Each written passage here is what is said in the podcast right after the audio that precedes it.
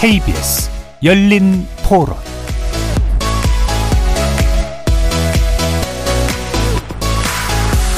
안녕하십니까. KBS 열린 토론 정준희입니다.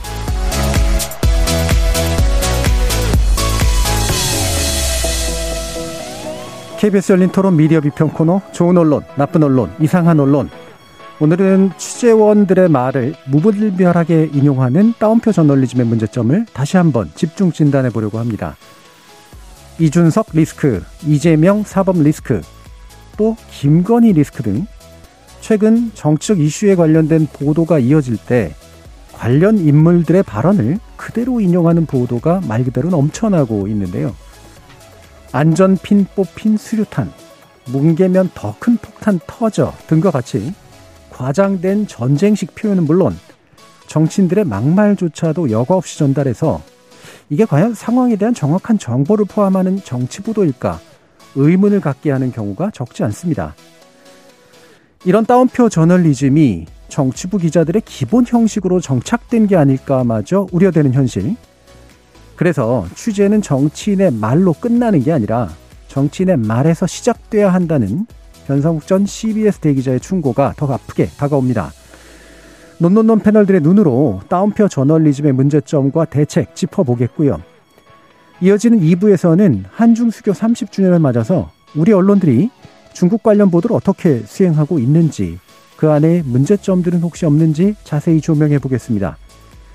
KBS 열린 토론은 여러분이 주인공입니다. 문자로 참여하실 분은 9730으로 의견 남겨주십시오. 단문은 50원, 장문은 100원의 정보 용료가 붙습니다.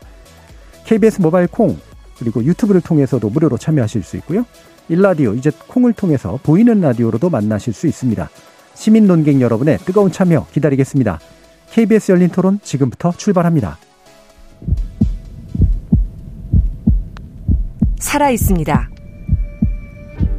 토론이 살아 있습니다.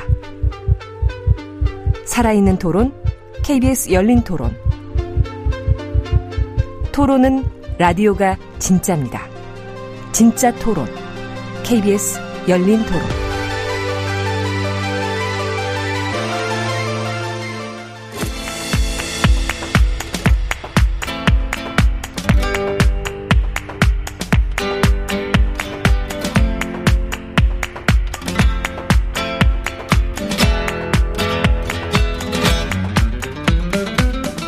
좋은 언론, 나쁜 언론, 이상한 언론?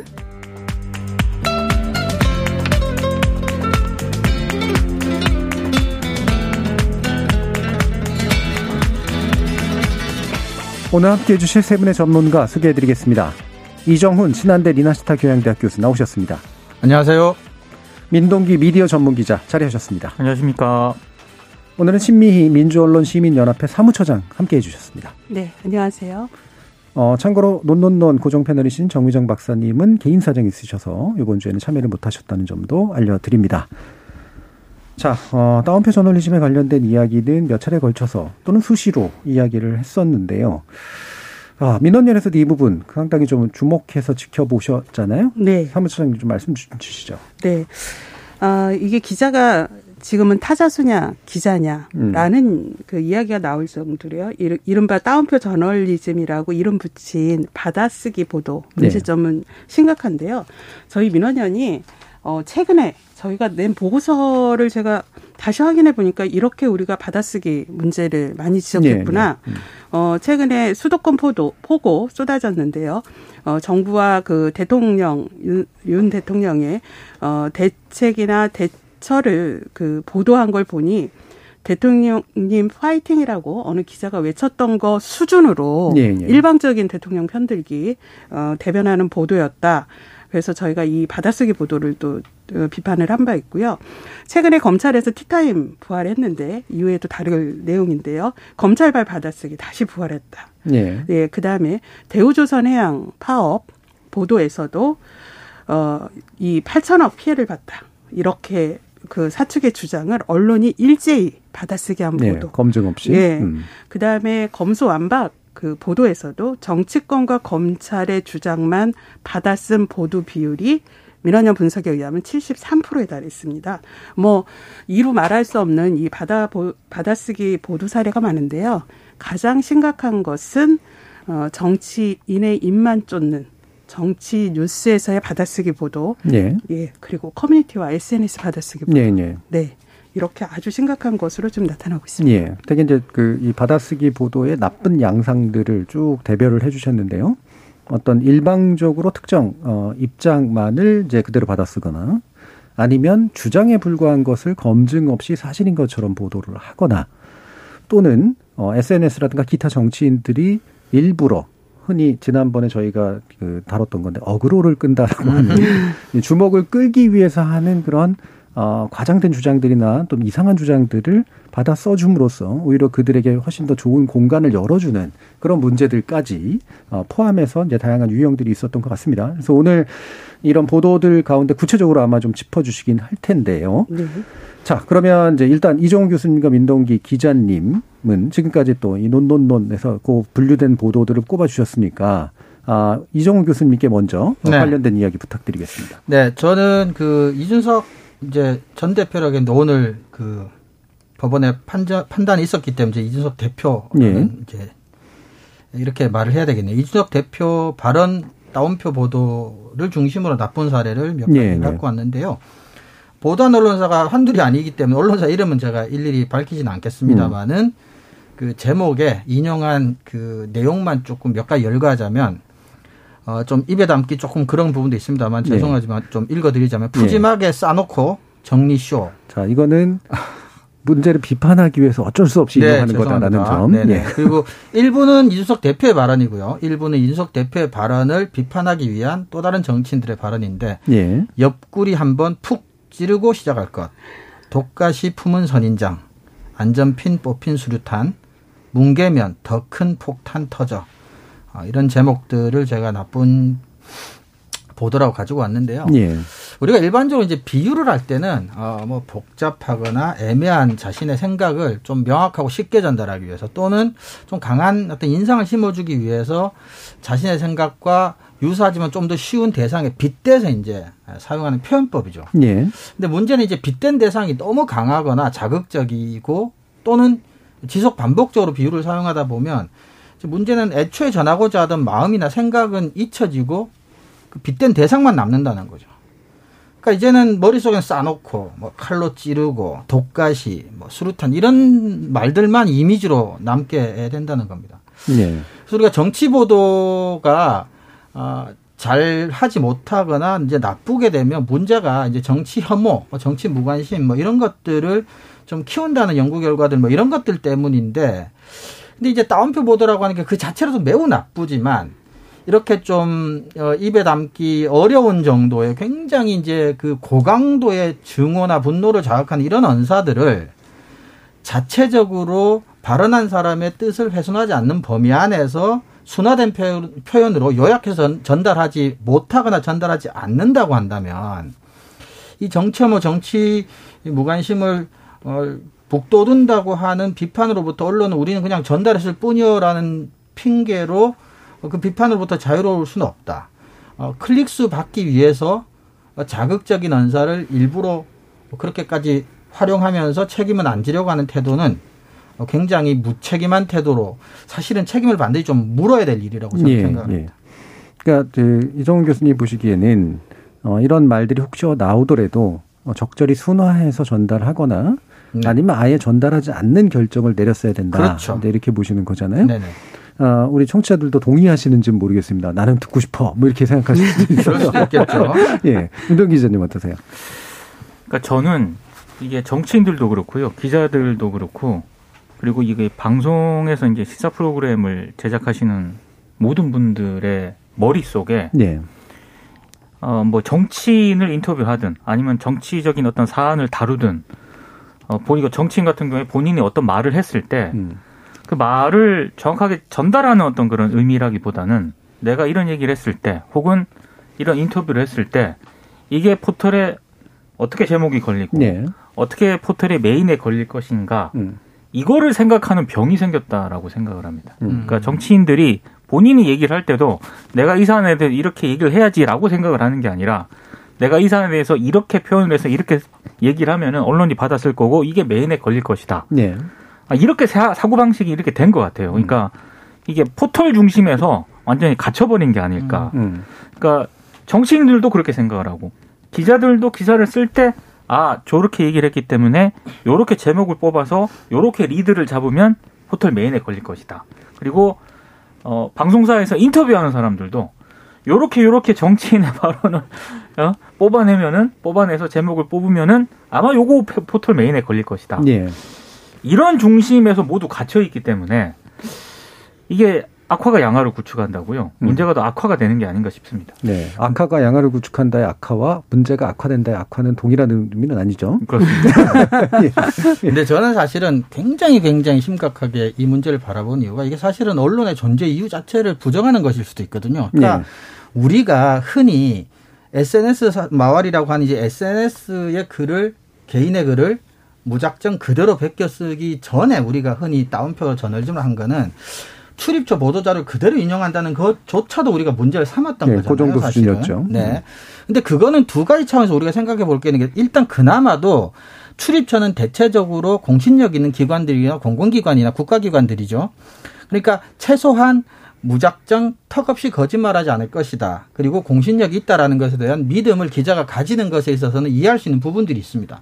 그리고 두 번째로는 시민들은 그 기관에 바로 직접적으로 접촉하기가 힘들어요. 그러니까 그것을 믿고 일단은 간단한 확인 정도 한 차원에서 그대로 인용하더라도 시민들에게는 일정 정도의 뉴스 가치는 있는 거죠. 내가 직접 만나볼 수 없는 사람으로부터 나에게 영향을 미칠 수 있는 중요한 정보를 전해 듣는다는 것.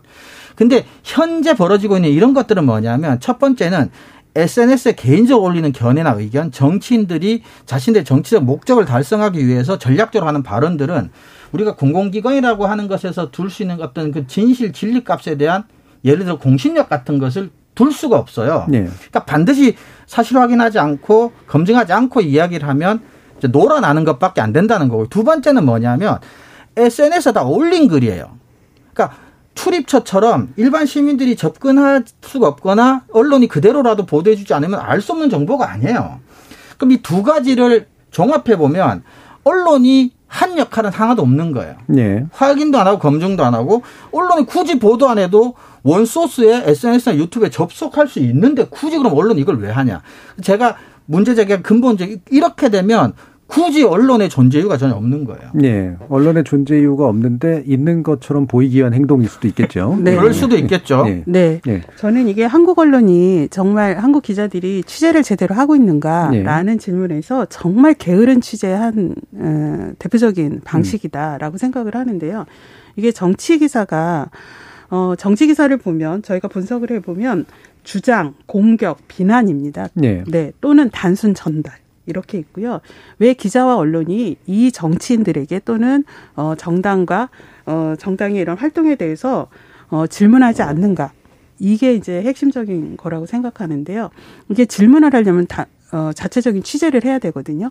말씀하신 대로 사실 확인해야 되고 검증해야 되고 어, 추적을 해야 되는데 그런 노력을 기울이지 않고 쉽게 기사를 쓰는 네. 형태가 말을 받아쓰고 주장을 받아쓰고 단순히 전달하고 어, 그러다 보니 정치 뉴스가 어, 우리에게 기억에 남는 거는 국회와 정당에서 과연 시민을 위한 또는 국민을 위한 정책을 얼마나 다루고 있는가.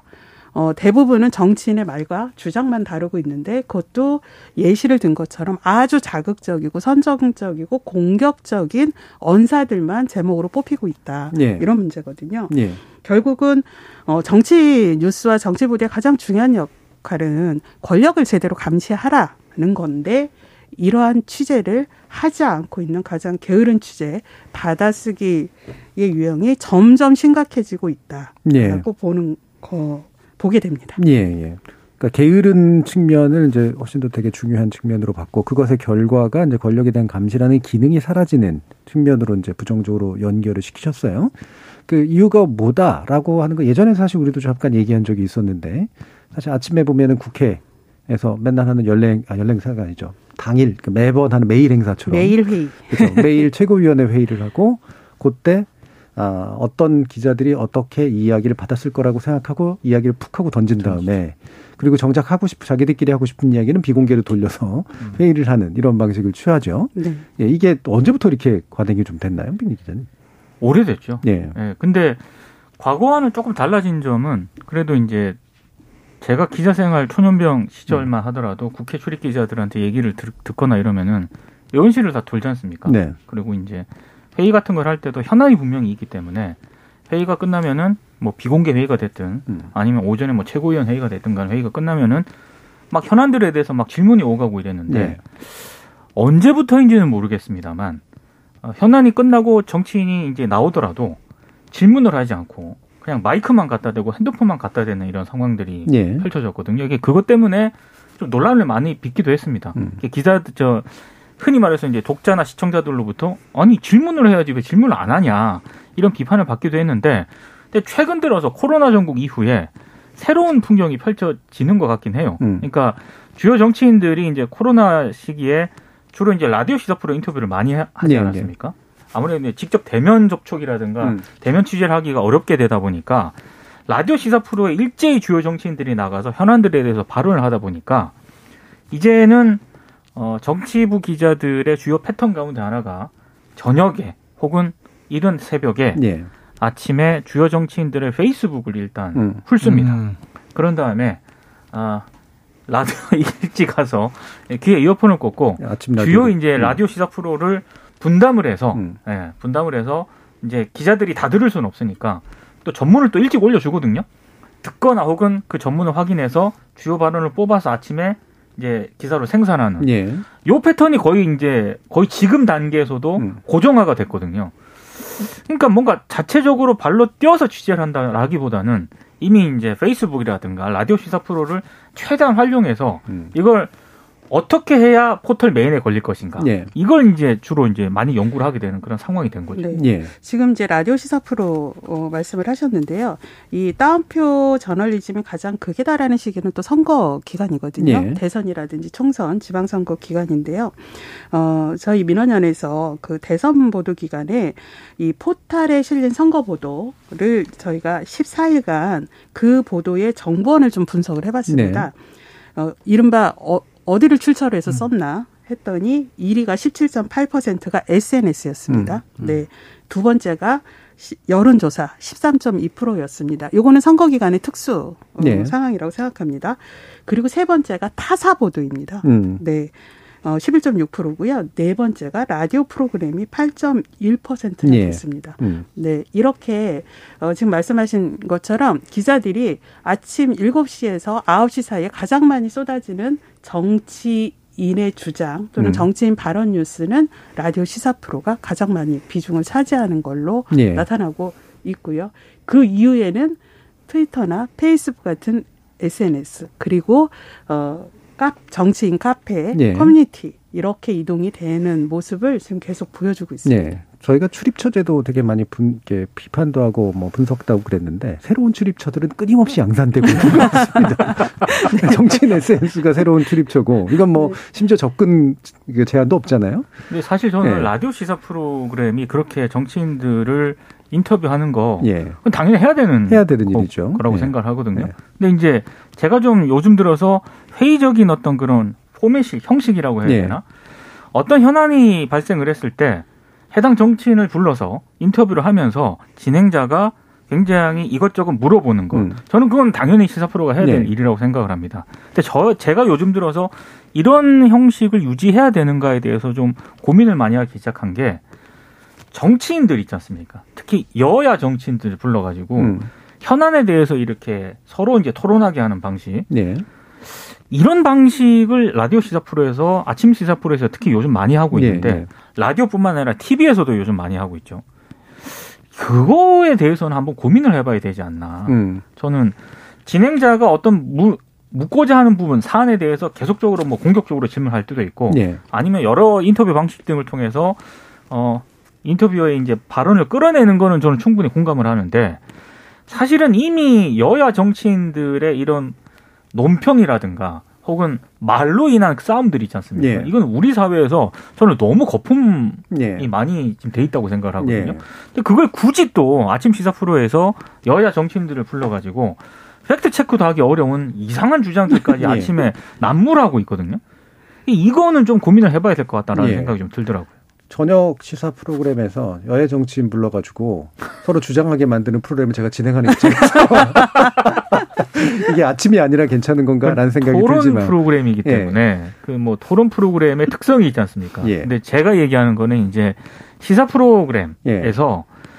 굳이 현안에 대해서 여야 정치인을 부를 게 아니라 음. 이건 오히려 취재를 좀 해야 될 사안인 예. 것 같은데 여야 정치인들을 불러서 굉장히 공허한 얘기를 할 때가 있거든요. 음. 그거는 좀 문제라고 생각을 합니다. 네, 토론을 목적으로 사실은 이제 붙여놨다기보다는 사실은 이른바 이제 균형을 맞춰가지고 네. 양측의 의견을 듣는다. 네. 그걸로 뉴스를 대체해버리는 그렇죠. 예, 이제 이런 형식이라는 거죠. 예, 네. 이정 교수님. 그러니까 이게 음. 동일한 이야기가 입을 거치거나 통로를 거치면 그 전과 후가 달라지면 그 통로는 무언가 기능의 역할을 무엇이든 하고 있는 거잖아요. 네.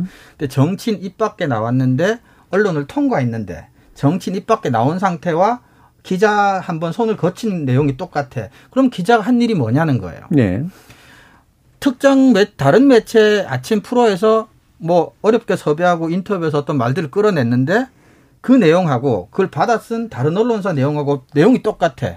그럼 뒤에 언론사는 뭘 했냐는 거예요. 그 정보에 뭘 보탰고 뭘 뺐고 뭘 가했냐는 거예요. 네. 그러니까 제가 존재이라고 얘기하는 게 이런 따옴표 저널리즘이 생각보다 굉장히 굉장히 심각한 게 뭐냐면 그러니까 언론이 아무것도 안 하고 언론이라고 이야기하면서 그것으로 돈을 벌거나 영향력을 행사하고 있는 거예요. 아, 그 전후로 한 게 하나도 없어요. 그러니까 특히 SNS가 굉장히 출입처로 많다고 그러는데 그거는 아까도 얘기했지만 SNS에 올라간 글은 개인의 의견이나 견해일 뿐이에요. 그게 설령 전문가라 하더라도 자기 전문 분야가 아닐 수도 있고. 근데 그 얘기를 SNS랑 매체랑 다르려면 똑같은 말을 적은 다음에 거기다 해설이나 평가나 검증을 보태면 앞에 정보랑 뒤에 정보는 달라졌잖아요. 그럼 앞에 정보와 뒤에 정보 달라지게 만든 그 매체는 언론에서 한 일을 한 거죠. 그게 뭐든 질이 어떻든 간에. 네. 음. 자, 그러면 이 부분, 예, 뭐, 네. 시민 처장님. 아, 저는 이렇게 이 따옴표 저널리즘 또 정치인이나 특정인들 받아 쓰는 보도에 있어서 또 특, 어, 좀 저희가 지적해야 될 문제가 이게 상당히 특정 인물에 편중된다는 현상도 좀 지적이 돼야 된다고 예, 보거든요. 예. 그러니까 어, 이 받아쓰기 보도가 정부의 가치가 있느냐, 뉴스의 가치가 있느냐도 문제이지만 사실 이제 뉴스의 가치가 이게 단순 전달은 거의 없는 건데 네. 과연 어 이게 국민과 시민들에게 이게 유익한 정치 보도이냐 아니라는 그러니까 음. 정치 뉴스의 저질화를 지금 네. 양산하는 주범이다 이렇게 생각을 하는데 특히 어 정치 뉴스이면서 그 발언의 주체가 비정치인인 경우에 아주 특정인에게 편중이 되는데요. 음. 대표적인 경우가 어, 진중건 전 동양대 교수의 네. 경우입니다.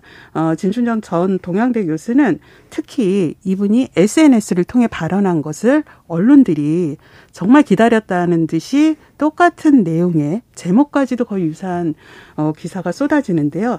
그 저희가 2021년 지난해 11월 한 달 동안 대선 후보하고 유명인의 SNS 인용한 보도를 분석을 했는데 하루에 쏟아지는 게 평균 200건입니다. 근데 그 중에서 비정치인으로 진중건 전 교수 같은 경우는 하루에 287건에 네. 달할 정도로 5위를 음. 기록을 네. 했습니다. 음. 그래서 어 근데 이분의 그 인용되는 발언의 내용이 어 이게 정말 특정 성향의 음. 정치적 발언 또는 어 비판, 비난 또는 지지 이렇게 되는데 어 이런 그 출처가 SNS나 또는 라디오 시사 프로로 한정된다라는 거는 출처의 문제뿐만이 아니라 음. 취재원의 다양성 측면에서도 매우 좀 심각하다. 이렇게 볼 수 있습니다. 취재원이라고 부를 수가 있는가부터 취재 아, 취재원이 아니네요. 네. 인용원이네요. 그렇죠. 인용원에 네. 해당하는. 예. 취재원이라는 건 취재에 어떤 가치가 있는 뭔가를 물어보는 그럼요. 상태인데 이게 취재를 한 게 아니니까 사실은. 자 그러면 이게 이제 그, 그 정보 값도 문제지만 또 여러 가지 그 인용되고 있는 사람들의 이제 아, 특정 인형만 의존하는 그런 식의 현상들, 뭐 다양성의 부족 이런 것까지 이제 지적을 해주셨는데 일단 또 더 짚어보면서 한번 얘기를 나눠보죠. 어, 민동기 기자님도 몇 가지 좀 안 좋은 내용들, 이상한 내용들 좀 가져오셨다고요? 그러니까 지금 김건희 팬클럽에서 대통령 동선이 이게 공개가 되면서 예. 이게 도대체 무슨 일이냐라는 논란이 빚어지지 않았습니까? 근데 제가 지금 대표적으로 가져온 거는 이제 이투데이라는 그런 매체에서 보도한 내용인데요. 이 투데이만의 문제는 아닙니다. 예, 비슷한 보도를 한 곳이 여러 곳이 있는데 제목만 간단히 제가 일단 소개를 해드리면 강신업, 홍준표의 땡땡땡 닥치라, 김건희 팬클럽 갈등 격화 이런 제목의 기사입니다. 예. 그러니까 홍준표 대구시장이 이 김건희 팬클럽에서 대통령 동선이 공개가 된 것과 관련해서 어, 굉장히 강하게 좀 비판을 했거든요. 음. 근데 강신업 변호사 같은 경우에는 전 그 팬클럽 회장이었지 않습니까? 네. 그래서 이제 홍준표 대구시장을 또 비판하는 그런 내용의 글을 SNS에 올린 겁니다. 어, 이게 무슨 가치가 있는지 모르겠습니다. 음. 뭐 강신업 변호사와 홍준표 대구시장 사이에 이런 격한 반응들이 예. 기사로서의 가치가 있는가? 저는 일도 없다고 생각을 하거든요. 음. 그러니까 홍준표 대구시장이 어 여사의 팬클럽이 존재해야 될 이유가 있는가에 대해서 입장을 밝힌 것은 저는 나름대로는 뭐 기사거리가 된다라고 생각을 하는데 여기에 대해서 강신업 변호사가 굉장히 격한 표현을 써서 두 사람 간의 갈등으로 이렇게 기사를 쓰는 거는 전혀 이거는 기사 가치가 없는 그런 상황이고 예. 강신업 변호사와 홍준표 대구시장 간의 갈등뿐만 아니라 아, 이 이름만 바꾼 상태에서 여러 명이 등장을 하거든요 기사에. 음. 이 기사뿐만 아니라 다른 기사에도 여러 명이 검색이 됩니다.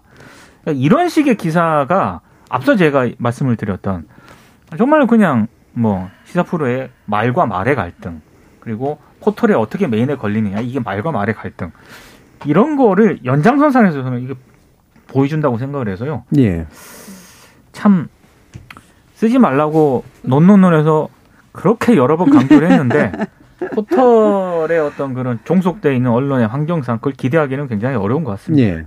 그러니까 이게 우리가 인용할 가치를 가지고 있는 발언자도 일단 중요하고 발언도 중요하잖아요. 네. 두 가지 좀 구분을 해야 되는데 예를 들면 대통령은 되게 중요한 발언자죠. 그렇죠. 그가 어떤 말을 하든 일단은 일거수일투족에 대해서 관심을 가져야 되는 거니까. 뭐 예를 들어 여야 대립이 있다. 뭐 각 당의 원내대표나 대표들이 하는 발언들은 또 일종의 크로스파이어로서 이제 네. 뭐 의미가 있다라고 생각을 해요. 홍준표 대구시장이 여기서 이제 어떤 플레이어로서 이제 발언자이냐에 대한 값을 판단을 되는데 그것도 약간 애매하지만 그렇죠. 강신업 변호사 이분은 공식적인 직책도 없고 네. 그렇잖아요. 전 팬클럽 네, 뭔가를 발언할 수 있을 위치가 사실 아니잖아요. 이게 뭔가 이렇게 급수 급수를 따지겠다 이런 얘기가 아니라 그 발언에 뭔가 힘이 실릴 만한 근거를 가지고 있는 분이 아닌 상태거든요. 네. 혹시 실세인가? 그래서 그런 건가? 그러니까 저는 네. 홍준표 대구시장 같은 경우에는 네. 이게 나름대로 네. 왜 의미가 있다라고 생각을 했냐면은 김건희 여사 팬클럽과 관련해서는 이미 몇 차례 논란이 됐지 않습니까? 예, 예. 그러면은 국민의 힘이든 아니면 여권, 범여권 내부에서 이것이 가지는 문제점이 뭐라고 하는 목소리가 나와야 된다라고 생각하거든요. 예, 예. 근데 저는 홍준표 대구시장이 그 목소리를 냈다고 생각을 해요. 음. 그래서 이제 기자 입장에서 보면 아 이거는 기사 가치가 있다라고 예. 생각을 했을 텐데 강신하 변호사는 정말 정진희 교수님이 얘기한 것처럼 그냥 전 팬클럽 회장 네. 변호사라는 거 외에는 굳이 이렇게 기자들이 의미 부여해야 할 그런 발언도 아니고 네. 발언 주체도 아니거든요. 음. 근데 굉장히 의미 부여를 하고 있습니다. 음. 사실은 기자들한테는 강신업 변호사가 핵심이 아닌 거죠, 그러니까. 그렇죠. 네. 사실은 홍준표 시장도 핵심은 아닌 거죠. 김건희 여사와. 관련된 뉴스니까. 네. 일단은 뭐 뉴스 가치가 자체적으로 있다고 판 상업적 뉴스 가치 있다고 판단하는 거고 게다가 XXX 닥치라고 그렇죠. 표현해 말을 해주니까 네. 어, 이제 쓴 거죠. 근데 뭐 강신업 변호사는 기껏해야 굳이 이 뉴스에서 굳이 치자면 자신이 한때 대표를 했었던 뭐 팬클럽이 부정당하는 것에 화난 뭐 일반인 또는 변호사 정도밖에 안 되는 거죠. 그러니까 예, 예. 어, 이 순간에는 뭐 뉴스 가치가 흔히 있다고 말하면 뭐 공, 공인, public figure로 볼 수는 사실 없긴 없죠. 예. 그 뭐 이 팬클럽이 뭐 예를 들면 김건희 여사가 인정했거나 대통령실이 인정한 공식적인 뭔가 기구도 아, 아니고 굉장히 사적인 JYP처럼 예. 돼버리니까. 굉장히 사적인 기구고 이 사적인 기구는 활동은 야 할 수 있겠지만 사적인 기구가 사적인 거죠, 사적인. 그 발언에 값을 부여할 만한 이유도 없는데 그렇죠? 네, 그것에 전 대표 전 클럽 회장을 하셨던 분의 발언이 이제 이렇게 동일한 성에서 또 주목받는 이유는 무엇이냐 핵심은 이제 김건희 여사하고 연관된 토픽이기 때문에 그렇다. 그렇죠. 네, 그, 그것이 아니고는 이해하기 힘들죠. 음. 네. 다만 이제 관련해서 제가 이상한 보도를 하나 또 네. 가져온 게 있는데요. 이거는 이제 정치인의 말이라기보다는 좀 검증을 해야 될 부분이라든가 이상한 대목에서는 취재를 해야 될 부분이라고 생각을 하는데 네. 또 그냥 그대로 쓴 경우라고 생각을 음. 해가지고 그러니까 대표적인 게 이제 헤럴드 경제가 보도한 건데 김건희 발로 뛸 때 팬클럽은 말썽 음. 뒤늦게 알려진 빗발의 미담 이런 제목의 기사입니다. 예. 이게 뭐냐면 어 팬클럽 이 이에서 이제 대통령 동선 일정이 공개돼서 논란이 빚고 있을 때 그날 묘하게도 당일에 어, 김건희 여사가 최근 수해 현장을 방문해서 피해 복구 활동에 나선 사실이 뒤늦게 알려졌다는 보도가 떴거든요. 네. 근데 이거는 선후 관계를 굳이 따져 보면은 피해 복구 활동을 한 거는 지난 8일로 알려지고 있습니다. 음. 근데 이게 왜 마침 팬클럽 논란이 불거졌을 때 이게 갑자기 불거졌을까? 네. 결국에는 기사를 자세히 보면 대통령실에 따르면이라고 되어 있습니다. 네, 네. 그러니까 대통령실에서 흘렸을 가능성이 많다는 네. 거죠. 반대죠, 반대. 그러면 왜 이걸 지금 흘렸느냐 이런 이런 부분까지 솔직히 팩트 체크를 해야 되는 그런 네. 상황인데 음. 제목을 이렇게 뽑아버리면 뭐 이게 미 구, 수해 현장에 가서 굉장히 여러 가지 봉사 활동을 했는데 마치 팬클럽의 어떤 일부 회원들이 잘못해서 어 김건희 여사가 피해를 받는 것처럼 이게 기사가 작성이 돼 있거든요. 네. 이거는 굉장히 문제가 있는 기사. 반대의 가능성이 많죠. 네. 팬클럽 말썽되니까 거의 십 며칠 전에 하셨던 봉사를 이제 와서 음. 네. 뭐 보도가 그게 훨씬 더 합리적이죠. 합리적으로 의심을 할수 있는 대목인데 미담, 예. 미담화해서 네. 그걸로 이런 논란들을 기자님 말씀 맞다. 그걸 이제 추적해서 취재를 해서 사실은 그런 전후 관계도 한번 좀 파악해 보려고 노력이라도 해야 되는데 합리적으로 상식적으로 말이 안 되는 논리인데도 그대로 받아서 이렇게 보도를 그렇죠. 한다는 거죠. 그러니까 지금 말씀하신 대통령실에 따르면 이것도 전형적인 받아쓰기잖아요. 네. 저희가 출입처 어, 출입처 이 관행 취재가 왜 문제인가라는 것에서 어, 대통령실에서 그것도 한참 전에 동정을 어떤 취지나 이유인지도 어, 밝히지 않은 채 흘려줬고 언론은 묻지도 않고 따지지도 음. 않고 그대로 받아써서 논란을 잠재우려고 하는 의도처럼 예, 보이는 예. 어, 실제 또 그러한 효과를 낸 이런 문제 보도 행태가 전형적인 이제 그 취재 어, 출입처 받아쓰기의 가장 폐해 중의 하나 아닌가 네. 싶습니다. 일반적으로 음. 흘리기도 있고 뭐 보도 자료라든가 어쨌든 공식 발표가 있으면 이제 그 그대로 받아쓰는 것들도 있는데 아, 사실 그 예전에 이제 왜 하필 왜 이런 기구들은 그 정보를 그냥 쓰면은 그게 마치 정보인 것처럼 취급받아야 되는가 이른바 공적 출처들이라고 음. 얘기하는 건 이게 이제 그 기존에 저희 언론학계에서 많이 쓰던 논문의 이제 주제 중에 그렇죠. 하나였잖아요. 그렇죠.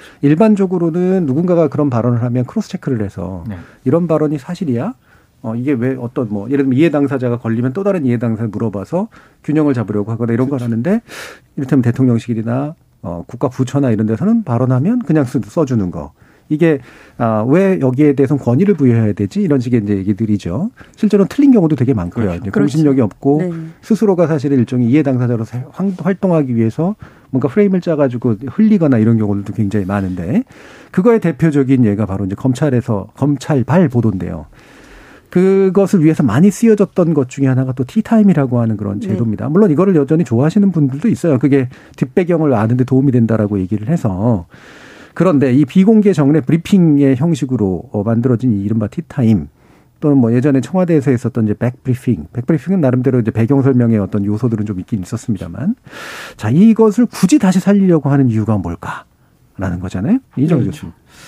그 우리가 그 학술적으로는 언론과 취재원 간의 관계는 그러니까 반은 좋고 반은 나쁜 관계라고 보는 거예요. 왜냐하면 기본적으로 언론은 출입처가 주려하지 않을 만한 정보를 빼내는 게 최종적인 목적이고 취재원이나 출입처는 자기들이 주고 싶은 정보만 주는 선에서 끝내려고 하기 때문에 하지만 서로는 서로에게 필요하기 때문에 홍보 목적이 필요하고 정보원으로서 가치가 있기 때문에 근데 이제 이 양자 관계로만 볼 게 아니라 이제 삼자 관계를 한번 보자는 거예요. 언론 취재원과 시민이 있다.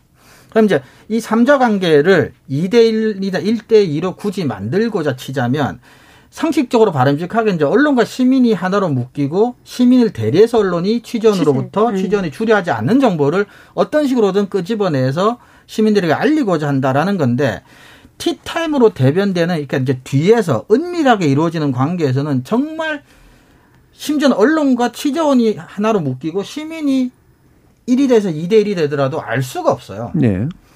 그리고 굳이 건전하게 서로 어, 주기 싫은 건 내놔라 이것만 가져가라라고 할 수 있고 그렇게 해야지 건전하게 유지되는 관계라면 뒤로 갈 이유가 없는, 없는 거예요. 거죠. 음. 네. 그리고 이 정보원과 취재원과 언론의 관계는 철저하게 기벤테이크 관계이기 때문에 기벤테이크가 투명할 수는 없겠지만 어떤 식으로든 그게 이제 조금은 밝은 곳에서 공개적으로 이루어져서 둘 간에 무엇이 왔다 갔다 했는지를 최대한 뭐 이렇게 좀 알면 좋은데 티타임이라고 하는 건 이제 뒤에서 이루어지는 거고 그래서 그렇게 티타임을 통해서라도 은밀하게 얻고 싶은 정보, 소중한 정보를 얻은 언론은 그러면 그 정보원한테 과연 기벤테이크로 뭘 줄 거냐.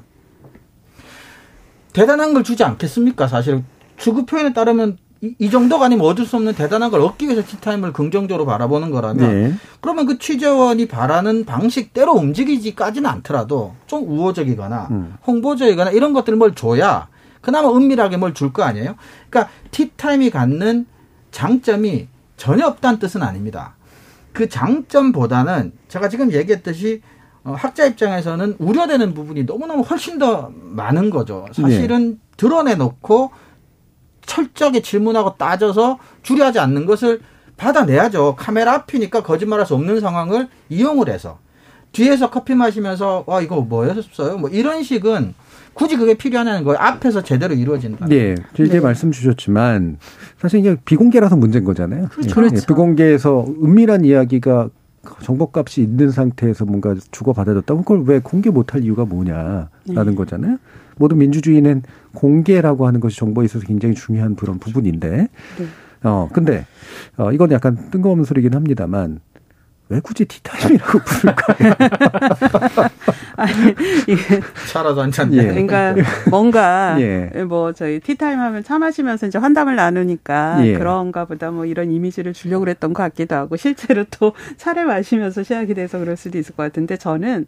그러니까 뭔가를 가린다는 거죠, 제 말은. 아, 이 말이. 예. 그럼 왜 굳이 가리는 말을 가리는 쓰냐는. 용어와 음, 음, 음. 그 건, 예, 개념을 음. 선배 기자들의 얘기를 좀 들어보면은요, 예전에, 어, 티타임이 아니라 폭탄주를 네, 예. 나한테도 검사를 하고 음. 낮술들 하니까 옛날에. 기자들이 음. 많이 마셨는데 그것으로 인해서 워낙에 많은 문제가 발생을 해서 음.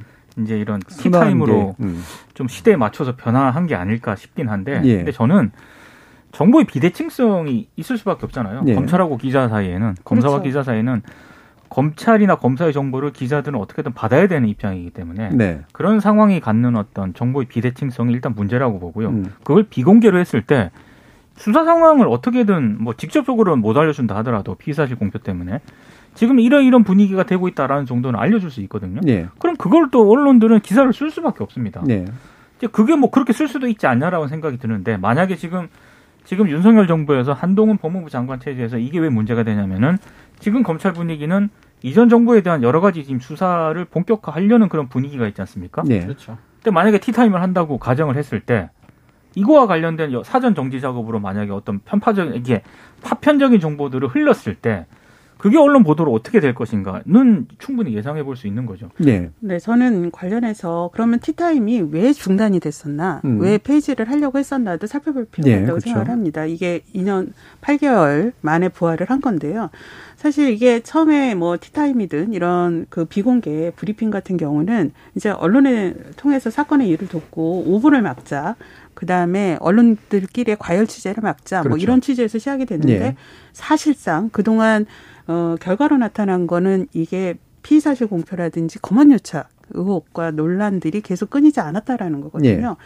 그러면 이번에 티타임을 다시 부활한다라고 했을 때는 그동안의 부작용으로 됐던 피의 사실 이 공표라든지 검언 유착의 그런 우려 문제들은 그러면 어떻게 예방할 것인가 이런 것에 대한 어 설명도 없이 어, 이번에 부활을 하면서 저는 이게 더 놀랐어요. 이게 국민의 알 권리 보장을 위해서 한다라는 예, 예. 게 예. 과연 그, 이렇게 비공개 방식의 어, 이게 공식 취재 형태도 아닌 음, 네. 과정을 통해 국민의 알 권리를 어떻게 보장하겠다는 건지 음. 언론도 설명이 없고 검찰도 설명도 없이 부활이 됐고 그러면 그렇게 부활이 된 상황에서 언론은 그럼 어떤 뉴스를 보도를 했나 티타임을 네. 통해서 나온 검찰의 설명을 이제 그걸 저희가 따져보면 이번 티타임 부활의 목적과 취지가 드러나지 않을까 싶습니다. 예. 그렇습니다. 제가 뭐 티타임을 왜 굳이 쓰십니까 라고 얘기했더니 예전에 조지 오웰이 1984년 그 소설에서 얘기했을 때 뉴스픽이라는 표현을 썼잖아요. 음. 예를 들면 전쟁을 하는 부서를 평화부 라고 음. 부르는 거. 음. 그렇죠? 세금 완화라고 하는 그런 말이 사실은 실제로 세금을 깎아주는 게 아니라 특정 음. 계층에게 세금 부담을 줄여주는 일인데 전체로 다 깎아주는 것처럼 표현하는 거 음. 이런 식으로 뭔가 가리는 언어의 전형적인 사례다라고 저는 생각을 해서 음. 왜 가리고 싶을까라고 음. 하는 그러네. 그런 의문을 던지는 겁니다. 자, 4222님께서 요즘 같은 때는 같은 내용, 같은 인물로 하루 종일 얘기하니까 뉴스가 짜증납니다. 신선한 뉴스가 없습니다. 뉴스는 신선해야 되는데요. 음. 자, 6051님, 국민들이 알아야 할 뉴스가 국민의힘과 민주당으로부터만 나오나요? 다양한 정치권 뉴스를 듣고 싶습니다. 예, 맞는 말씀인 것 같고요. 음. 7481님도 8인님은 돈 없는 유튜브의 문제도 짚어봤으면 좋겠습니다. 허위 정보로 국민을 선동하는 사례들이 많아 우려됩니다라고 하셨죠. 유튜브가 전형적으로 이렇게 해서 성장한 정치 채널들이 많은데 요즘은 예, 정치인들이나 언론들도 초기 유튜브 욕했던 사람들이 똑같이 하고 있는 예, 그걸 그대로 가져다 쓰고 일종의 카피캣 프로를 만드는 것 같은 그런 음. 상태가 와 있지 않나 싶습니다. 자, 일부에서는 지금 아, 국민의힘 내부라든가 이런 데서 벌어지고 있는 어, 정치인들의 과잉한 말들을 비판 없이 그대로 옮김으로써 생기는 여러 가지 문제들을 저널리즘적으로 좀 짚어봤고요. 이어지는 2부에서 중국 관련 보도의 문제들 한번 또 짚어보도록 하겠습니다. 여러분은 KBS 열린 토론과 함께하고 계십니다. 타키타 타키타 타키타 타키타 타키타 타디게 나도 타디게 나도 타디게 나도 타. 타키타 타키타 타키타 타키타 타키타 타디게나도 타디게나도 타디게나도 물음표가 느낌표로 바뀌는 순간. KBS 열린 토론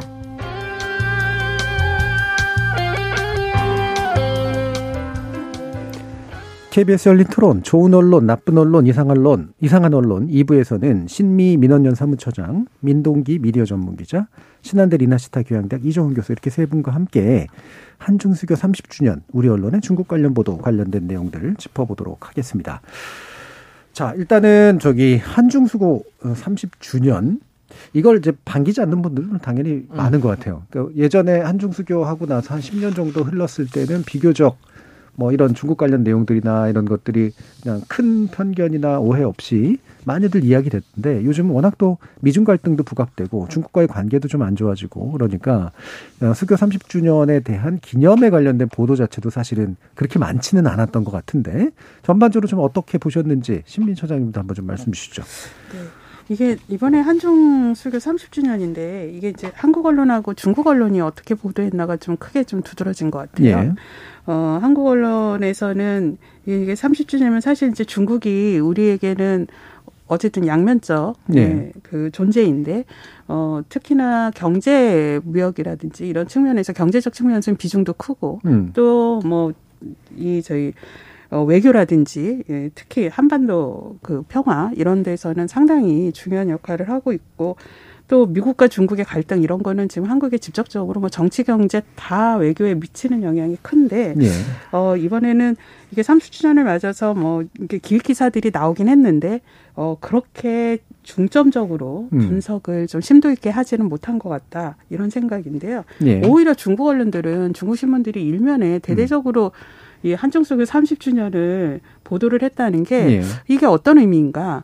에, 이거는 좀, 어, 좀 궁금하다. 좀 음. 제대로 중국 언론들의 논조나 입장들을 좀 분석해 보고 싶다. 어, 이런 게 좀 있었고요. 그 다음에 특히나 지금 윤석열 정부가 아주 뭐 노골적으로 반중, 친미 이런 지금 노선 정책을 지금 내놓고 있는데 예. 이런 가운데 이 한국 우리 언론이 어 과연 지금 현 정부의 그 외교 노선과 정책이 이게 적정한 것인가를 음. 좀 따져보는 것은 매우 보기가 드물었다. 예. 예, 이렇게 보입니다. 예, 기본적으로 이제 한중 관계가 가지는 특수성 내지 중요성에 비해서 참 보도가 적었고 중국 특히나 중국에 비해서도 훨씬 적었고 최근에 이제 우리 정부가 새 정부가 채택하고 있는 외교 노선이 이제 중국하고 관계 문제에서 굉장히 중요하기 때문에 어, 꽤 많은 언급들이 있을 수도 있을 것 같은데 그 내용도 되게 없었다. 예, 이렇게 좀 요약을 해주셨고요. 자, 민동기 기자님은. 그러니까 저는 이번 한중 30 외교 이제 30주년과 관련된 기사 중국도 좀 비중이 적긴 했지만 예. 이번 그 공식적인 행사 있지 않습니까? 이게 좀 기자 입장에서 봐도 이게 별 기사화 할 만한 어떤 그 가치가 있나 싶을 정도로 좀 이게 규모도 작게 진행이 됐고요. 그리고 어 뭐 급이 낮아진 게 아니다라고 대통령실 쪽에서는 해명을 하긴 했는데 어 대통령이라든가 이런 실무급 정도만 정도 뭐 장관이라든가 이게 오긴 했습니다만 외교부 장관이라든가 참석을 하긴 했습니다만 굳이 내용적인 면에서도 계속 30주년인데 음. 30주년에 걸맞는 여러 가지 뭐 행사라든가 양국 간의 뭐 의미라든가 발언이라든가 이런 게 제가 봤을 때 거의 없었다라고 생각하거든요. 네. 그러니까 매우 진짜 형식적으로 이번 행사가 진행이 됐기 때문에 언론 입장에서도 아마 기사를 쓰기가 상당히 애매했을 것이다라는 음. 생각이 일단 들었고요. 또 하나는 이게 중국이 됐든 미국이 됐든 이게 어, 우리 입장에서 보면 이게 냉정한 외교지 않습니까? 그렇죠. 외교고 우리가 뭐 우리는 중국 싫어해가지고 중국과 우리 사이에 맺고 있는 여러 가지 정치, 경제, 사회, 문화 이런 교류들을 뭐 부정할 수는 없는 거지 않습니까? 음. 싫든 좋든 우리가 맞닥뜨려야 되는 현실이기 때문에 좀 냉정하게 좀 중국과의 관계, 이 30주년에서 이 30주년이 됐지만 그것이 지금 우리에게 어떤 의미가 있는가? 미국도 마찬가지로 생각을 해요. 저는 중국과의 관계든 미국과의 관계든 이걸 너무 이념적으로 이데올로기적으로 접근하는 것은 대단히 위험하다고 생각을 하거든요. 예. 우리 입장에서 뭐가 이익이 될 것인가가 딱 중심에 놓여야 된다라고 생각을 하는데 그런 측면에서 봤을 때는 중국과의 뭐 한중 수교 30주년 이거 이건 논외로 하더라도 음. 중국과의 외교 관계건 미국과의 관계건 여전히 지금 우리 언론은 이념적으로 많이 접근을 하고 있다 네. 이런 생각이 좀 들었습니다. 음, 기본적으로 이제 냉정한 외교적 상대로서의 보도가 거의 없는 네. 음, 그 상태의 문제를 좀 지적을 해주셨네요. 이게 이제 30주년이라서 뭐 29년 때는 안 하고 30대는 해야 된다 뭐 이런 음. 생각은 아니긴 합니다만 네. 그러니까 이게 우리나라가 이제 중국과의 관계가 개선되고 난 다음에 몇 개의 국면을 거쳐왔잖아요. 초기 국면은 사회주의 국가하고 처음 이제 다시 교류를 터보는 그런 데 탐색이었고 중간 국면 한 나머지 또 중간 한 10년은 중국과의 그 경제가 굉장히 그렇죠. 결속되는 그런 네. 과정에서 사실은 한국이 우리나라 경제 구조를 바꾸는데 상당히 도움이 됐던 국면이었고 이제 최근 국면은인데 이게 또 다시 한번 바뀔 수 있는 그런 네. 상태이기 때문에 그래서 굳이 비단 30이 아니라고 하더라도 꽤 할 얘기들은 많았을 것 같다는 생각이 좀 들긴 합니다. 이정우 교수님. 근데 저는 이게 좀 실제 뭐 외교나 실 실제 관계를 떠나서 이제 언론 외신 중국을 보도하는 방식이나 이런 태도만 좀 놓고 보자면 그러니까 반중 자체 일방적인 반중도 뭐 문제란 문제일 수 있겠지만 아까 민 기자님처럼 뭐 실익을 따지 못하고 정서. 근데 이 반중 자체는 내용 없는 반중인 것 같다는 거예요. 우리가. 예. 그러니까 예를 들어 뭐 20대든 누구든 뭐 특정 국민들의 층이 이제 반, 뭐 혐중 또는 뭐 반중 정서가 있으면 그냥 그걸 그냥 반영하는 정도. 음. 어, 사, 뭐 싫어하니까 싫어하는 정도 이상의 그 이하도 그 이상도 아닌 것 같아. 그러니까 우리가 이제 흔히 말하는 뭐 전문가 전문가 얘기하지만 전문가까지는 아니더라도 어, 중국 전문 외교 기자 뭐 이런 것까지 우리가 말하지는 않더라도 뭐좀 알아보고 알고 이야기를 했으면 반중이라도 그 반중의 내용이라도 있고 그 내용을 어, 중국을 싫어하지 않는 사람이라 하더라도 뭐 그럴만 한 해 정도까지라도 뭐 내용이 있으면 좋겠는데 네. 반중이냐 친미냐도 문제지만 그러니까 이데올로기적으로 편중된 것도 문제지만 내용이 너무 없고 부실하다는 것도 음. 큰 문제인 것 같아요. 맨날 인용하는 뭐 홍콩 뭐 사우스, 사우스 포스트, 차이나. 뭐 차이나 포스트 그것도 사실 전형적인 그 서구의 예, 시선으로 중국을 바라보는 전형적인 어떤 언론이잖아요. 그냥 그걸 그냥 그대로 베껴 쓰는 거죠. 네, 그게 영어로 쓰니까 그런 거예요. 그런 것 같아요. 그러니까 그것도 아주 단순한 이유로 영어로 쓰여서 그런 거예요. 예. 아 영어는 뭔가 예. 있어 보이는 것처럼 기자들이 그래도 읽을 수 있는 중국말보다는 아. 영어는 번역하기가 네. 그래도 좀 네. 나으니까 네. 네. 번역기 안 돌려도 그래도 볼수 있고 이제 이런 건데 네. 어, 이게 이제 저는 되게 잘 지적해 주셨다고 보는데 이게 중국이 우리 주변국이기도 하고 또 우리하고 관계가 굉장히 다양한 면에서 많기 때문에 알아야 되는 나라인 건 맞고 수시로 이제 정보가 업데이트돼야 되는 나라인 것도 맞잖아요. 그렇죠. 근데 사실은 중국에 대한 정보 접근이 굉장히 힘들어요. 예, 이게 또 미국하고 또 다릅니다. 미국은 영어를 쓰기 때문에도 그렇기도 하지만 아는 사람들도 많고 사실 여러 가지 루트를 통해서 정보 접근이 가능한데 중국 같은 경우는 사실은 중국어에 대한 장벽도 굉장히 높을 뿐더러 중국이 내고 있는 중국 스스로가 내고 있는 외 그, 자기 외그 어떤 저, 통신이라든가 아니면은 당 기관지라든가 이런 것들로부터 한 번 더 들어가서 보지 않으면 실제 중국이 어떻게 굴러가고 있는지 알기가 굉장히 음, 어렵거든요. 그렇죠. 네. 네, 그리고 중국이 이제 사회주의 국가잖아요. 네. 그러니까 이게 사회주의 국가 같은 경우는 사실 취재 원을 확보한다든지 그렇죠. 또는 취재하는 방식도 네. 매우 어렵잖아요. 네. 우리가 이제 대북 취재가 얼마나 어려운지 음. 예 그거를 겪듯이 사실 이제 중국이나 이게 사회주의 국가는 어 언론이 이렇게 뭐 적극적 취재를 하기 어려운 측면도 이해는 하는데요. 예.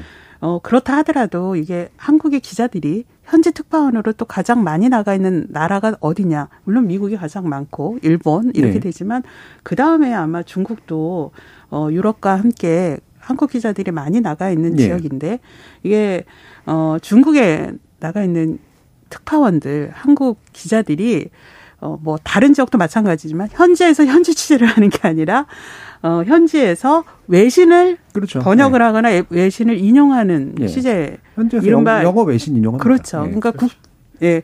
우리가 그 현지에서 특파원 발로 보는 뉴스가 음. 사실은 음. 어, 그 특파원들이 어, 발로 뛴 취재가 아니라 외신을 번역하거나 인용한 예. 받아쓰기 보도다라는 것. 음. 이것도 지금 계속 되풀이되고 있는 문제가 아닌가 싶습니다. 네, 사실은 미국도 그렇게 취재하고 있긴 한데 그래도 문제이긴 한데 그래도 cross check가 필요하거나 그러면 한 발 더 들어가서 볼 수는 있거든요. 근데 진짜 중국 보도는 중국 특파원분들의 뭐 전반적인 걸 제가 폄하하려고 하는 얘기가 아니라 어 이거는 오래 가 있지 않으면 취재가 안 되는 나라잖아요. 특히나 중국은 관시라고 하는 게 굉장히 중요해서 그렇죠. 당 어떤 간부들하고의 관계도 좀 마련해 나가야 되고 그 그런 네트워크 안으로 깊숙이 들어가야 비로소 정보를 얻을 수 있는 그런 나라인데 특파원 보상식으로 나가서 한 2, 3년 있는 동안 그 네트워크 못 만들거든요. 예, 사실은 현지에서 발굴하는 게 되게 필요한데 현지 통신원을 발굴하는 게 되게 필요한 대표적인 나라인데 안 되고 있다는 거죠. 그러니까 제가 그 이 이제 아이템을 받고 제일 먼저 떠올랐던 사람이 우에무라 다카시라고 아사히 전 신문의 전 기자 네, 위안부 네, 문제에 있어서 가장 전문가라고 그렇죠. 할 만한 분이죠. 네. 음. 이 양반 같은 경우도 그렇잖아요. 지금 뭐 중국과 한국 관계 만약에 안 좋다면 일본과 한국 관계도 마찬가지란 말이에요. 음. 더군다나 위안부 문제 같은 경우는 어, 이 사람이 지속적으로 보도를 하면서 사실 자국내에서 굉장히 위협까지도 받고 있는 상황인데 어, 이 우에무라 기자 같은 경우도 어, 굉장히 오랫동안 이 문제에 매달렸었고 예. 그리고 한국에 와서 뭐 공부도 하고 아마 대학도 좀 다녔나 뭐 그런 얘기도 있는 것 같던데 그러니까 어 이런 기자가 이제 없는 거죠. 한국에선 중국에 대한. 네. 어, 그래서 어 방금 뭐 정준희 교수님도 말씀하셨지만 오래 걸리는 문제고요. 어, 굉장히 이제 장기적인 안목으로 이제 공부하듯이 연구하듯이 매달리지 않으면 어 다른 문화권에 가서 주지 않으려는 정보를 이게 캐치를 해서 그걸 또 한국의 국익에 맞게 번역을 해서 해석을 해서 의미 부여한다는 건 쉬운 일은 아니죠. 그래서 음. 저는 우에무라 다카시 기자가 제일 먼저 생각이 나더라고요. 음. 예, 음. 예. 음. 저는 이제 중국에 살다가 오신 뭐 선배도 있고요. 예. 그 아는 지인들이 이제 중국에서 공부하고 온 분들도 있고 이래서 중국에 관련해서 이렇게 물어볼 때가 있거든요. 예. 그러니까 특히 뭐 올림픽 편파 판정이라든가 이런 걸 음. 불거졌을 때 중국 분위기가 어때라고 물어보면 어, 굉장히 저를 좀 이상한 사람 쳐다보듯 네, 네. 그걸 내가 어떻게 아냐는 거야. 그러니까 중국은 예. 그만큼 굉장히 크고 크고 예. 단순히 자기가 중국에서 공부를 했거나 예, 예. 중국에서 여러 가지 사업 활동을 했다는 이유만으로 중국이 이렇다라고 얘기를 하기가 음. 굉장히 어렵다라고 얘기를 하거든요. 예. 그러니까 그만큼 중국에 대해서 본인들은 잘 알기 때문에 음. 이건 이건 이런 것이다라고 얘기하기가 상당히 꺼려하는데 예. 이제 그분들이 하는 얘기가 있습니다. 제가 한국 언론들은 참 용감하다. 예, 과감해 어떻게 과감하다. 음. 어떻게 이 중국은 이렇다라고 단정해서 기사를 아, 쓰냐. 예. 굉장히 그 자기가 봤을 때 위험한 기사라고 생각을 하고 특히 우리 언론 같은 경우에는 특히 뭐 베이징 올림픽 때 뭐 편파 판정이라든가 뭐 김치 논란, 뭐 예. 뭐 한복 논란 이게 막 논란이 불거지지 않습니까? 그러면은 우리 언론만 보면은 이게 막 그 중국에서도 엄청나게 논란을 빚고 있는 것처럼 보이는데 음. 그분들 얘기를 들어보면 중국의 뭐 언론이라든가 중국의 뭐 포털이라든가 이런 데서는 뉴스라든가 이런 데서는 별로 관심이 없다는 거예요. 네. 그러니까 한국 언론에서만 그냥 요란하고 음. 중국 현지에서는 오히려 관심이 작은 편인데 음. 유난히 한국 언론이 이 한중 갈등을 좀 부추기는 경향이 있는 것 같다는 얘기를 많이 하고 있습니다. 예, 예. 네, 그런 얘기를 들었어요. 제가. 실제로 한국인이 최근 중국에 대해서 가지고 있는 부정적 관념이 급격하게 증가한 것에 네. 비해서 중국인이 한국에 대해서 가지고 있는 부정적 관념은 그렇게 많이 안 늘었어요. 네. 그 사이 역 격차가 있습니다. 근데 최근에 물론 이제 아, 시진핑 체제가 좀 강화가 되면서 중국의 신세대들이 가지는 약간의 좀 지나친 애국주의 성향이라든가 그 때문에 주변국을 굉장히 적대시하는 성향 같은 게 조금 늘어나고 있는 건 맞는데 이것도 굉장히 양국 간 갭이 굉장히 커지고 있는 상태인 것 같아요. 네. 예. 저는 이런 우리 한국 언론의 이 중국에 대한 보도가 네. 이게 여론조사를 보면 우리 그 젊은 층 사이에서 이 중국에 대한 호감도가 낮게 나타나고 낮게 나타나죠. 예, 네. 그리고 네. 이른바 MZ 세대 같은 경우는 더 낮아지는 네. 이런 현상인데 이게 어 사실 중국을 잘 모르면서 언론이 한국 언론이 중국을 잘 모르면서 잘 취재도 못한 상태에서 중국을 쉽게 단정하거나 비판을 하면서 또 일부 아주 어, 사건을 음. 상당히 자극적으로 보도하는 게 이른바 이제 뭐 중국 혐오, 음. 예, 이런 것들을 좀 부추기는 게 이렇게 젊은 세대에서 중국에 대한 호감도가 낮은 그런 영향에 미친 게 아닌가라는 생각도 듭니다. 네, 그렇죠. 뭐 이제 상대적으로 이제 지금 현재 mz 세대들이 가지고 있는 성향들이 일부 있긴 있는데 그게 네. 되게 미국 중심적인 세계관에 조금 가깝거든요. 이제 그래서 이제 더 물론 이런 내용들 혐오적 내용들을 더 잘 받아들일 태도가 이미 마련된 건 맞지만 그걸 활용해서 그랬던 아니면 모르는데도 그냥 썼건 간에 우리나라 언론들에 나오는 대다수의 보도들이 이제 혐오를 조장할 수밖에 없는 그런 보도들인 경우니까 더 큰 그런 문제가 생기고 있는 거겠죠. 최근 들어서 이제 언론에 종종 소개되는 기사 음. 유형 가운데 하나가 중국에 대한 이미지라든가 네. 이런 거를 뭐 설문조사를 물었는데 특히 뭐 20, 30대 젊은 층들이 굉장히 부정적 비율이 높다. 그거는 저는 일정 부분 당연할 수밖에 없다라고 네. 보거든요. 네. 근데 중요한 거는 어 그런 기사를 낼 수는 있다고 봅니다. 아, 근데 이렇게 우리 젊은 세대라든가 최근 들어서 중국에 대한 이미지가 굉장히 나빠지고 있다. 그럼 왜 나빠졌을까? 이런 거를 좀 분석하는 기사도 필요하다라고 생각을 하거든요. 음. 근데 어 앞서도 제가 말씀을 드렸지만 굉장히 표피적으로 중국과의 문제라든가 이런 외교 관계를 짚다 보니까 이게 언론 보도로 인해서 문제가 뭐고 원인이 뭐기 뭐다. 그래서 이런 이런 부분들을 좀 개선해 나가야 된다라고 가는 게 아니라 계속 중국에 대한 이미지는 나빠지는 겁니다. 네. 한중 간의 갈등이 지금 부각이 되고 있지 않습니까? 이런 상황에서 자, 설문조사를 해봤더니, 여론조사를 해봤더니 중국 별로 안 좋아해. 젊은 층은 더 안 좋아해. 음.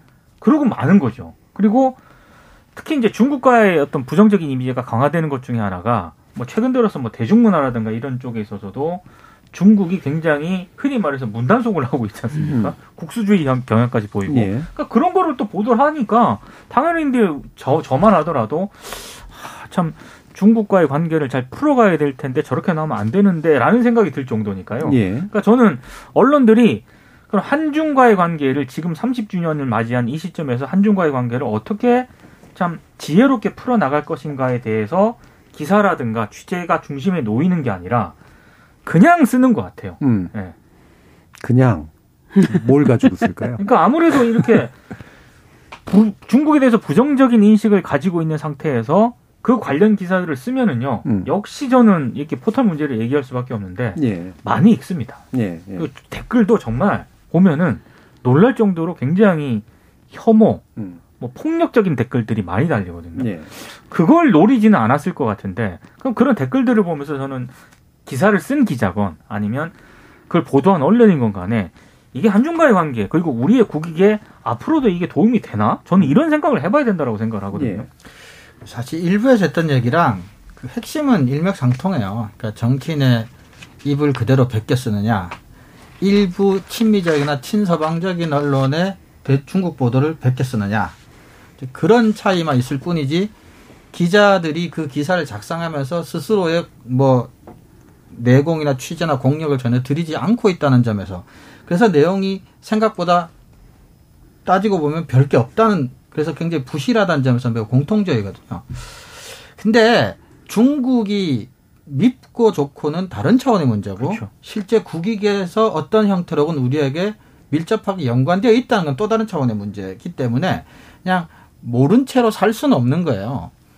근데 기자들이 전문성에 한계가 있다면 뭐 협력 저널즘 이런 거라도 해서 뭐 어떻게라도 뭐, 뭐 알려고 해야 되지 않겠어요? 뭐 전문가의 도움을 얻는다든가 아까 정진희 교수님 말씀하셨지만 뭐 굉장히 공신력 있는 현지 뭐 정보이라든지 이런 사람들 좀 장기간에 걸쳐서 뭐 키운다 그런 표현이 어떨지 네. 한다거나 해서 어 기자 스스로가 뭘 하기가 힘든 상황이면 뭐 그런 사람들의 좀 어, 전문가들의 도움을 받아서라도 어, 중국은 뭐 알기 어렵다고 이야기했지만 모른 채 있기에는 너무나 어떤 식으로 가깝고 강력한 음. 이웃인 것만은 틀림없잖아요. 예.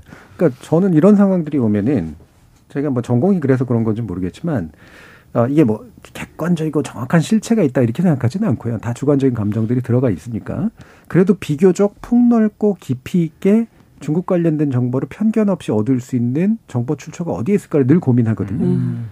왜냐하면 예를 들면 제가 주식 투자를 하는데 주식 음. 투자에 대한 판단을 해야 될 거 아니에요. 그렇죠, 그렇죠. 수출입 문제 판단을 해야 될 네. 테고. 예를 들면 저는 중국하고 우리나라가 이제 기업 관계가 요즘은 좀 안 좋아지긴 합니다만 이제 투자를 다시 빼고 있으니까 중국 관련된 사업을 하는 우리나라 기업들은 어떤 정보를 음. 근거로 해서 중국을 판단하고 있을까 물어보고 싶더라고요. 음. 그때 우리나라 언론까지 하고 있을까? 아, 제가 볼 때는 아닐 거예요. 그건 아닐 것 같아요. 네. 그럼 네. 망할 것 같아요. 네. 외신을 많이 보겠죠. 네. 네. 그리고 예를 들면 우리나라 외교부도 뭐 그래도 우리나라 국력이 이제 굉장히 성장해 있으니까 중국과는 한중일 관계라는 게 또 엄청나게 중요하니까 굉장히 역점을 두는 이제 국가잖아요. 외교적으로도. 거기도 뭐 대사도 있고 막 영사도 있고 다 있는 건데 공사도 있고. 네, 그러면 이분들이 또 그 안에서 중국에 대한 나름의 정보 수집을 해놓고 그다음에 어떤 정보를 토대로 국가가 중국에 대한 정책적 판단을 내릴까 음. 그런 것도 저는 알고 싶더라고요. 네. 분명히 우리나라 언론에 의존해서는 잘못된 판단을 하고 일 가능성이 굉장히 높아서 대안적인 창구들이 있을 텐데 어떤 것들을 가지고 있을까? 아, 저는 사실 그래서 지금 많이 늦었다라고 생각을 하는데 음. 최근 들어서 북한 전문 기자들이 몇몇 있지 않습니까? 네, 연합뉴스나 이런 데들. 네, 북한 전문 네. 기자들이 네. 있습니다. 저는 당연히 있어야 된다고 네. 생각을 하고요. 마찬가지로 중국에도 중국과 관련해서 중국의 이 정치 체제는 굉장히 복잡하거든요. 네. 저도 잘 모릅니다. 근데 교수분 나와서 인터뷰하는 걸 들어보면 아 이거는 정말로 어, 연구가 필요한 그런 네. 영역이고 음. 실제로 기자들도 이 중국의 공산당 정치 체제라든가 이런 거를 잘 모르면은 정말 아무것도 쓸 수가 없겠구나. 음. 외신에 의존해서 쓸 수밖에 없는 그런 복잡하고 이런 전문적인 영역이 필요한 부분이라고 생각을 하는데 우리 언론, 우리 기자 중에 아, 특파원 뭐 경험을 한 분들까지 다 포함해서 중국의 정치 체제에 대해서 굉장히 잘 아는 음. 전문가 음. 수준으로 잘 아는 그런 분들이 있을까? 네. 이런 생각이 일단 들었고요. 음. 그래서 이게 필요하다. 근데 없는 것 같다. 이런 고민이 하나 있고 또 하나는 중국은 정치 체제만 있는 게 아니지 않습니까?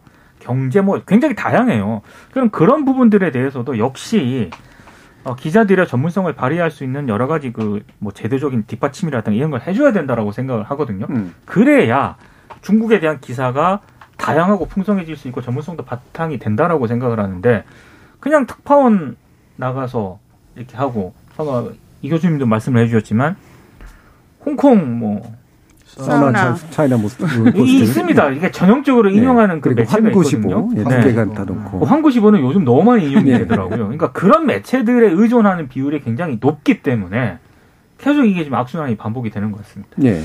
예, 저는 지금 이제 중국 그 취재에 대한 전문성을 기르기 위해서 좀 지원이 필요하다 이 부분 관련해서요. 상당히 좀 유감인 건 연합뉴스의 역할 인데요. 예, 예. 어, 국가기관 통신사로 음. 그 상당히 공적 자, 저 지원을 네. 어, 한해한 300억에서 400억 달하게 받고 있는데 그 중에 가장 주요한 그 지원의 이유 중에 하나가 예. 이렇게 국제 뉴스를 어 균형 있게 음. 취재하고 깊이 있게 취재하기 위해서 어 현지 특파원도 늘리고 전문성도 쌓기 위해서는 예. 어 지원이 필요하다. 어 그래서 더 많은 나라의 다양한 관점과 그 취재를 하기 위해서 어, 지원을 해야 된다. 이런 논리로 그렇게 음. 국가기관 통신사로 지정이 돼서 지원을 받고 있는데 어, 연합뉴스의 국제뉴스는 그러면 그런 역할을 제대로 하고 있는가? 예. 예. 어, 현지의 취재력을 좀 높이는데 기여하고 있는가? 음, 이 부분에 있어서 국가기관 통신사인 연합뉴스에 정말 저는 성찰과 음.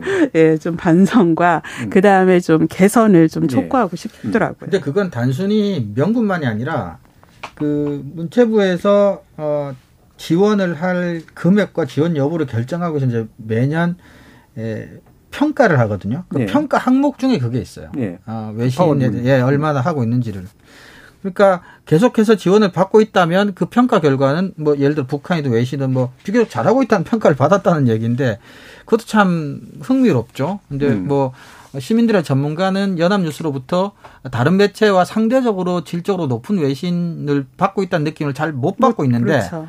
어, 평가는 어쨌거나 비교적 잘하고 있다고 해서 계속해서 이제 지원을 받고 있으니까 그런 것도 예. 좀 돌아볼 일이죠. 그러니까 우리나라에서 이제 대표적으로 인용되는 사우스차이나 모닝 포스트 같은 경우 아까도 말씀드렸지만 이제 서방의 시각 중에서도 사실 약간은 좀 극적이 극쪽에 좀 가까운 시각을 음. 가지고 영어로 쓰이니까 접근성이 굉장히 높고 이거를 이제 cross 취재한다고 보통 하는 게 환구시보인데 왜냐면 이제 환구시보 영문판이 그래도 접근성이 있으니까. 그렇죠.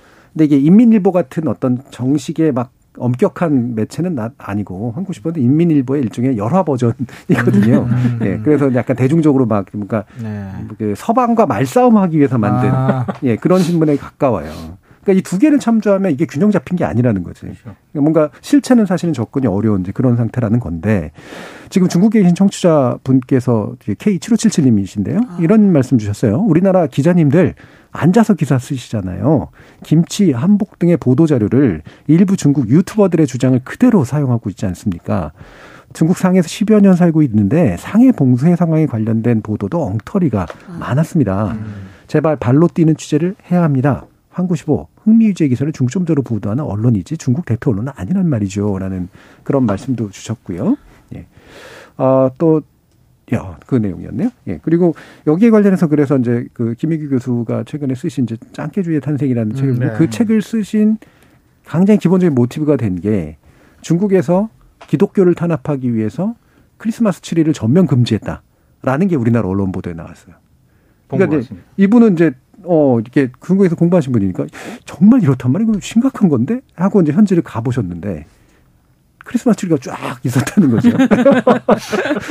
도대체 뭐지? 그래서 알아봤더니 한 지역에서 이를테면 이런 거예요. 그러니까 프랑스 파리에서 했던 거랑 유사하게 종교적 상징물로 대표될 수 있는 것들을 광범위하게 허용하지 말고 종교적 상징을 드러내지 않는 방식으로 뭔가를 하도록 음. 하자라는 식으로 나름의 지역 조례나 이런 것들을 만들었는데 음, 그러다 보니까 그 안에 크리스마스 트리도 그 지역에서 포함이 아, 됐었던 것 같아요.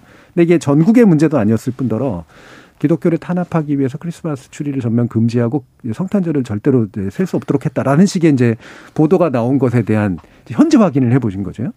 왜 이런 게 이게 너무나 당연하게 보도가 나왔을까? 이런 문제식을 가질 수밖에 없는 그런 음, 상태였었다는 음, 겁니다. 정말 용감하군요. 정말. 예. 예.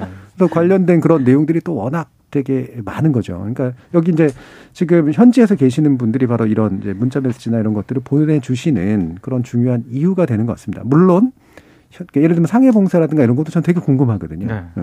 그렇죠. 그다음에 김치 한복 얘기도 하셨는데 이것도 김희규 교수의 말씀이긴 합니다만 우리가 동북 공정은 맞다는 거예요. 음. 동북 공정에 공정 붙이는 건 공정, 이라는건 프로젝트란 그렇죠. 뜻이니까 이거는 정부가 정식으로 추구하는 일이고 일종의 역사를 자신의 것을 만들기 위한 그렇죠. 시도 맞는데 거기에 김치 공정, 한복 공정 이런 말들 많이 쓰는데 언론에서 붙인 거 언론에서 붙인 거고 특히나 한국 언론에서 붙인 음. 거라는 거죠. 동일한 공정으로 보면 안 되기 때문에 상당한 오해를 만든다라는 거예요. 그 비판을 하려면 어떤 면들을 정확한 정보로 파악해서 비판을 할 것인가를 정해야 되는데 그렇지 못한 것들이 너무 많다라는 그런 아쉬움들 많이 좀 보도 어, 얘기가 됐었던 것 같습니다. 자, 오늘 KBS 열린 토론 논논논 코드는 이것으로 모두 마무리하겠습니다. 오늘 함께 해주신 세 분, 민동기 미디어 전문기자, 신한대 리나시타 교양대학의 이종우 교수, 신미 민원연 사무처장 세 분 모두 수고하셨습니다. 감사합니다. 고맙습니다. 감사합니다. 모든 사건이 보도상 동일한 가치를 갖고 있지 않듯 정치인들의 발언 역시 동일한 보도 가치를 갖고 있지는 못합니다. 그래서 그 중요도를 자신의 책임하에서 결정하는 게 직업적 언론인과 언론 조직의 몫이 되는 거죠. 자, 뉴스를 통해서 전달받는 정치인들의 발언 속에서 여러분들은 어떤 값어치를 발견하십니까? 어떻게 좀 판단하는데 도움이 되시던가요? 저는 다음 주 월요일 저녁 7시 20분에 다시 찾아뵙겠습니다. 지금까지 KBS 열린 토론 정준이었습니다.